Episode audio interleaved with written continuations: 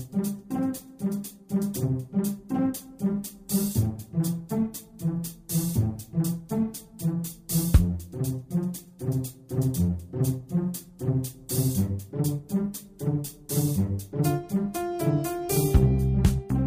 Здравствуйте, дорогие слушатели Международной молитвы за мир. С вами сегодня Константин, и мы с вами продолжаем следить за событиями на политической арене и стоять на страже мира на земле. А причин у нас для этого много. Германия впервые за 25 лет увеличит численность армии для участия в миссиях НАТО и сдерживания России. Как сообщает Франкфуртер Альгемайне, в ближайшие 7 лет в армию будут привлечены свыше 14 тысяч солдат и почти 4,5 тысячи гражданских специалистов. На первом этапе будут открыты 7 тысяч вакансий военнослужащих. Еще 5 тысяч мест будет создано после внутренней реструктуризации армии. А к 2023 году потребуется еще почти 2,5 тысячи солдат. Увеличение численности вооруженных сил министра обороны Германии Урсула фон дер Ляйен объяснил объяснила задачами, стоящими перед ней. По ее словам, сейчас армия Германии проводит 16 миссий за рубежом. Среди них спасение беженцев в Средиземном море и операции НАТО. Также она заявила о необходимости сдерживания России в Восточной Европе. Отметим, что недавно стало известно о планах НАТО перебросить в Восточную Европу 4 батальона в составе 4000 военных. Предполагается, что два батальона выделят Соединенные Штаты, а еще по одному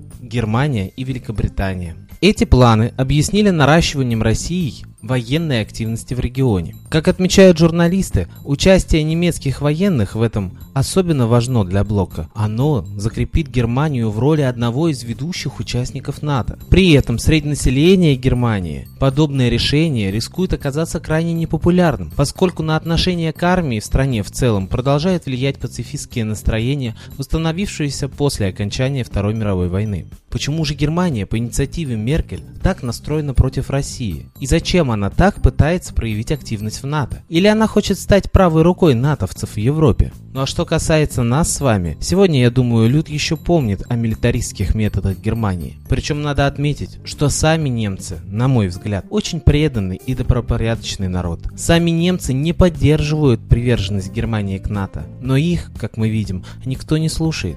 Так что я прихожу к выводу, что сильные мира сего, такие как Меркель и Путин, ведут какие-то свои разборки. Только вот мы, простое население, в них тоже участвуем. Ведутся эти разборки нашими руками. Вас этот факт не возмущает? Ну а я вам скажу, что бывает с теми, кого это возмущает. Для таких гражданских активистов уже подготовлен сценарий. На них просто под любым предлогом заведут дело и упрячут в СИЗО на время следствия. Только вот следствие может затягиваться годами. Такой пример в России народу был продемонстрирован на бывшем председателе Центрального аппарата партии «Воля» Марине Владимировне Герасимовой. Она и по сей день находится в следственном изоляторе в крайне тяжелом состоянии, но система игнорирует все жалобы со стороны ее адвокатов. А для самой Марины Владимировны, кажется, создаются специально тяжелые условия. Постоянное этапирование, камеры с повышенной сыростью и даже мышами. Я уже не говорю о фирменном тюремном ужине вареной селедки. Вы когда-нибудь ели вареную селедку? Коллектив нашей передачи еще раз призывает всех обратиться в единой молитве в небо и просить за воздаяние всем нечестным людям, тем, кто наслаждается чужими страданиями и кто так жаждет развязать войну в мире. Мы также призываем молиться о защите честных людей. Недавно был праздник чествования Великой Победы. Так давайте же не посрамим наших дедов и отцов. Не за такой мир они сражались. А кому молиться сегодня, когда на Земле так много, зачастую враждующих между собой религий? Молитесь Солнцу. Оно было почитаемо во всех культурах под разными именами. Майтрея, Ра, Митра. А во многих современных эзотерических учениях и сегодня говорится, что именно этот высший дух и поведет человечество в золотой век. Молитесь Митре о мире, и молитва ваша будет услышана. А я передаю слово нашему идейному вдохновителю Светлане Ладе Русь.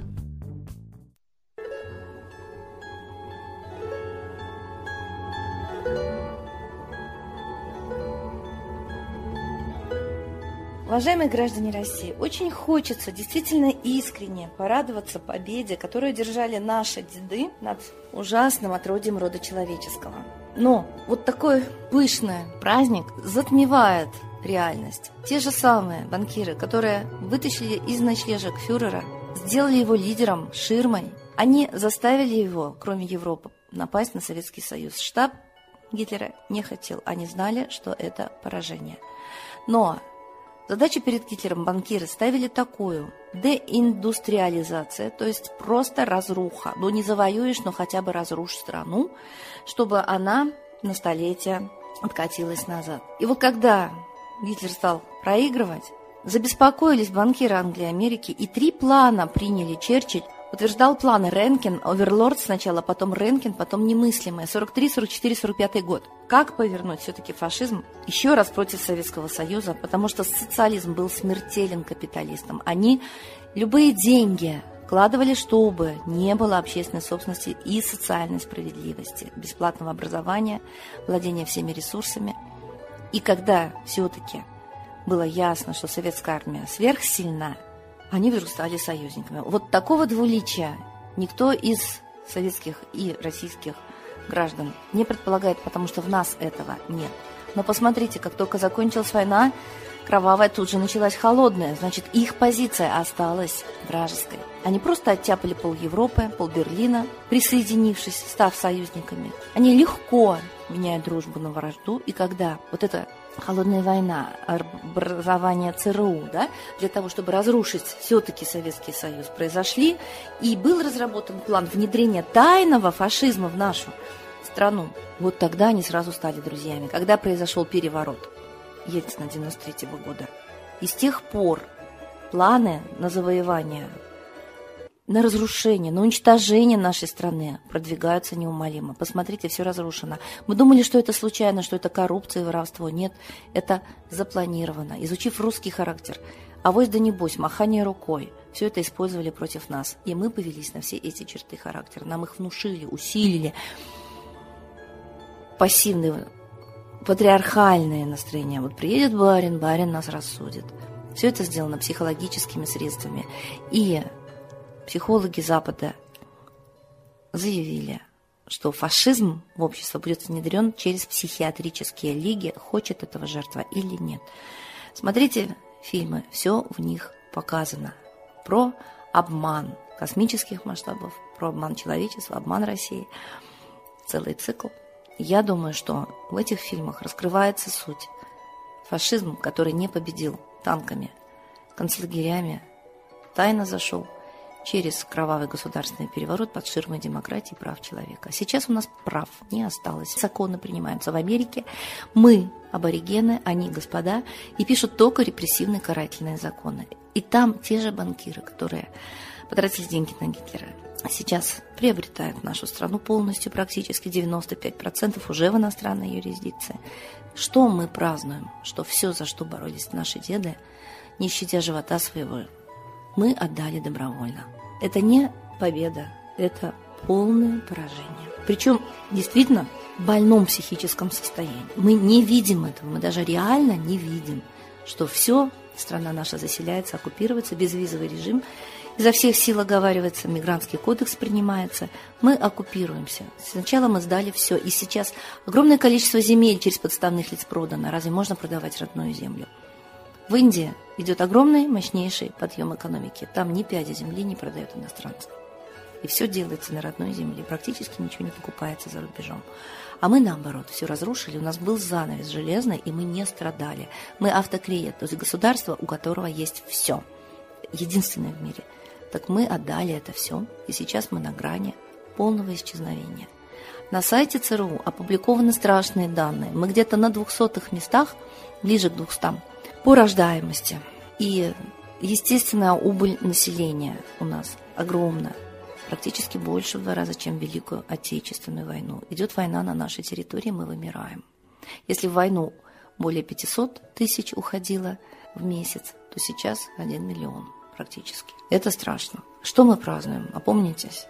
Может быть, наконец напрячься, проявить героизм и освободиться от тех, кто тайно зашел в нашу страну и управляет от имени народа, а на самом деле в интересах тех, кто этот госпереворот провел. Напоминаем, Ельцин консультировался с Клинтоном, президентом Америки, и с Гельмутом Колем. А Ельцин поставил Путина. И вот сейчас, сейчас Путин изо всех сил организовывает победу. А мы не видим лица Путина с 2004 года. Кто эти люди? Официально требуя идентифицировать личность президента, мы получили ответ. Изменение его внешности не нарушает ваших гражданских прав. Извините, в чьих руках ядерный чемоданчик и судьба страны, если я не вижу соответствия внешности президента сейчас и в первоначальном варианте. Если мы насчитали шесть разных лиц, уже и пресса Запада смеется, а мы все верим и торжествуем и празднуем. Есть все основания считать, что именно тот враг, которого мы победили в 1945 году, зашел к нам в страну и давно ей владеет. Значит, нами всеми. Задумайтесь, граждане России. Только обратившись к высшим ценностям морали, этики, только обратившись к высшим своим родным богам, космическим силам, мы сможем увидеть истину. И вот о том, чтобы мы поняли, что происходит реально, больше всего и надо молиться и просить высший мир. Станьте честными, и вам тогда честно покажут вашу реальность. С Богом. Спасибо Светлане Ладе Русь, а теперь настал торжественный момент – единая молитва за мир –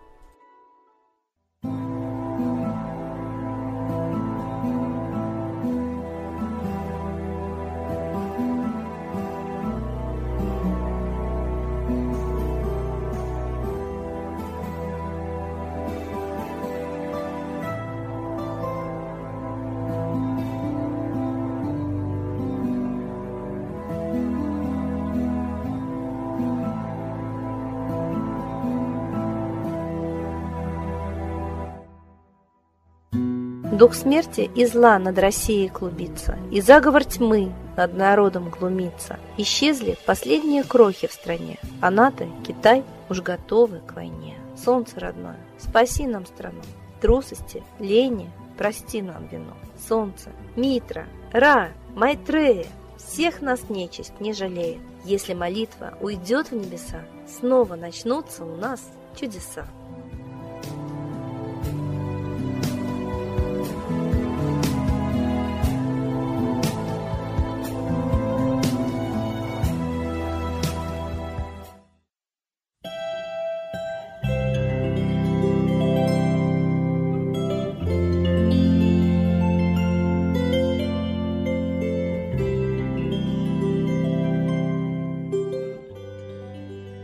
Спасибо всем, кто был с нами и молился за мир, а мы с вами прощаемся до следующей трансляции.